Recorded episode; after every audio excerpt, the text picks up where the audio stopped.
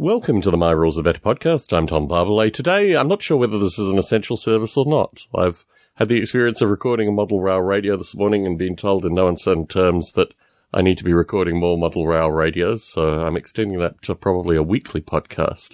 At least recording it. I don't know about putting it out, but let's just say recording it will become a weekly podcast. And I've tried to maintain a certain frequency with regards to my rules are better. A lot of this is in the front of my mind as I look at a series of neatly organized shelves. I'm looking in particular at my work system beta that I probably need to go through a little bit more, organize a little bit better. But yes, slowly but surely, the organization part of this thing is coming together and my podcasting room is slowly, I still have five piles of things to clean up on my podcasting table, but that thing is coming together and shortly my hope will be that I will be able to start video casting again.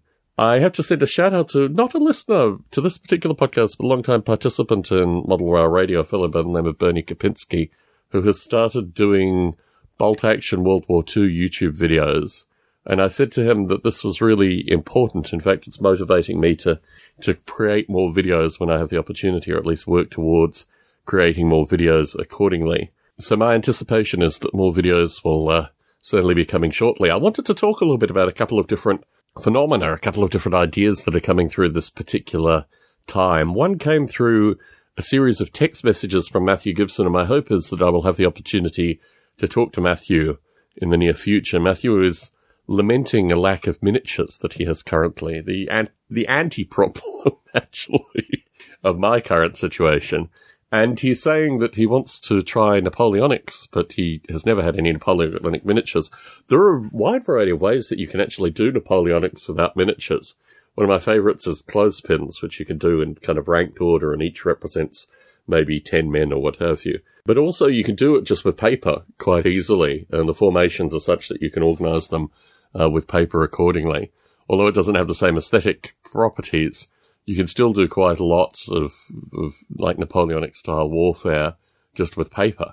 And in terms of rules, I used to have a series of free rules online uh, that I maintained and actually quite liked from Alien Star, and I still have the PDFs. So if listeners are interested, please do get in contact with me.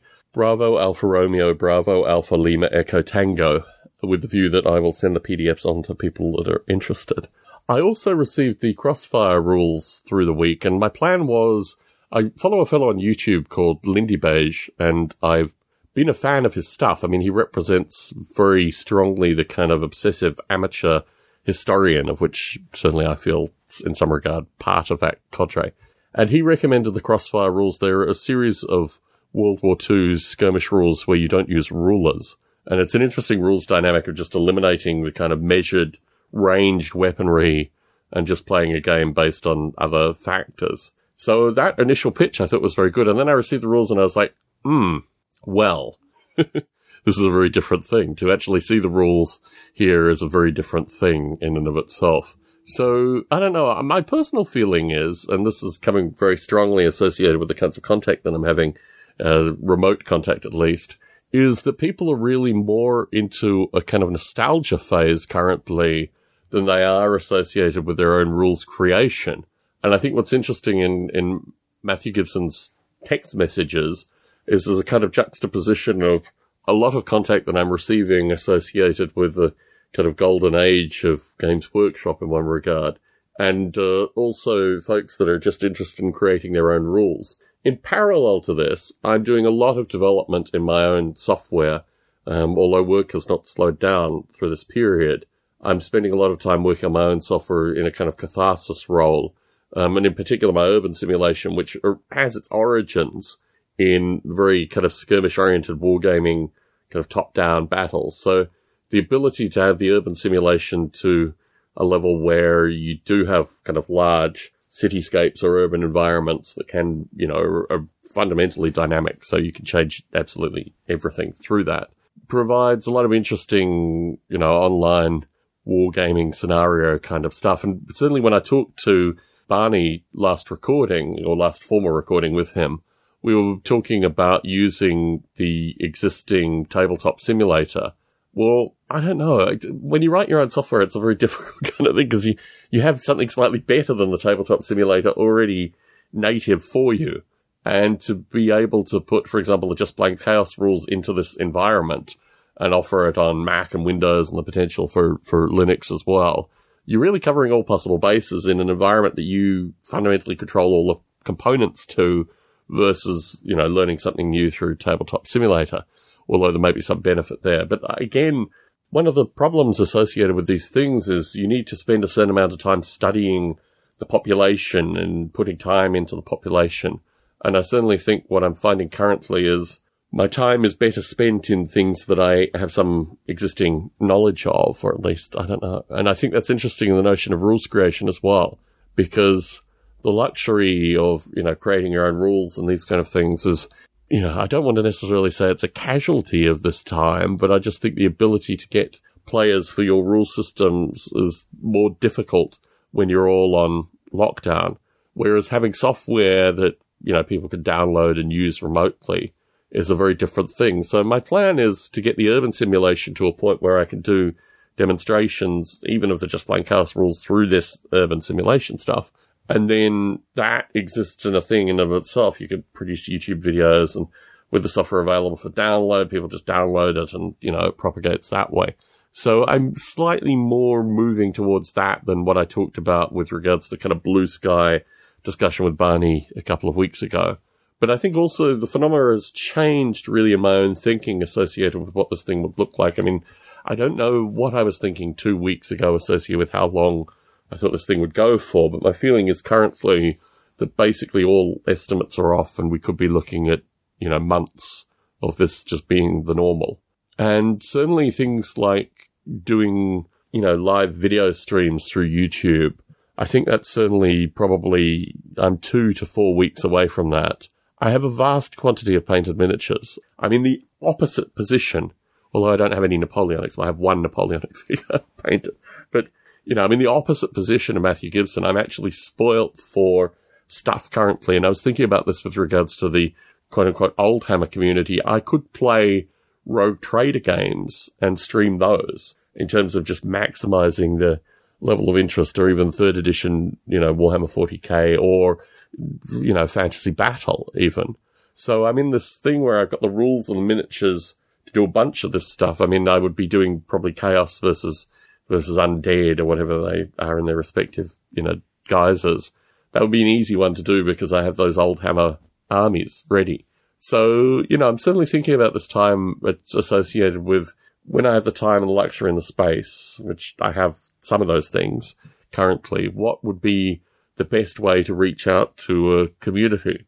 And playing, just plain chaos through, uh, you know, Google Hangout stream might be useful in some cases initially, but I think to get the viewers and the interest in the discussion going and then maybe slipping in some of my own rules, or at least talking about that as part of the process. And I think certainly Rogue Trader lends itself to that in part because so little of it was actually written down. Like the need for house rules through something like Rogue Trader is far greater, obviously, than current Warhammer 40,000. So, you know, I'm, I'm sympathetic to these ideas currently, but I'm also thinking very strongly about where would my, you know, as I have limited free time, I am not in the luxury, unfortunately, of having copious quantities of time free through the week. What I have currently is trying to maximize the free time I have for luxury purposes or frivolous purposes, let us just say. So I'm currently thinking about, okay, so this thing goes on for, say, three to six months. I have a space here. I have video here. I have the internet, thankfully, still.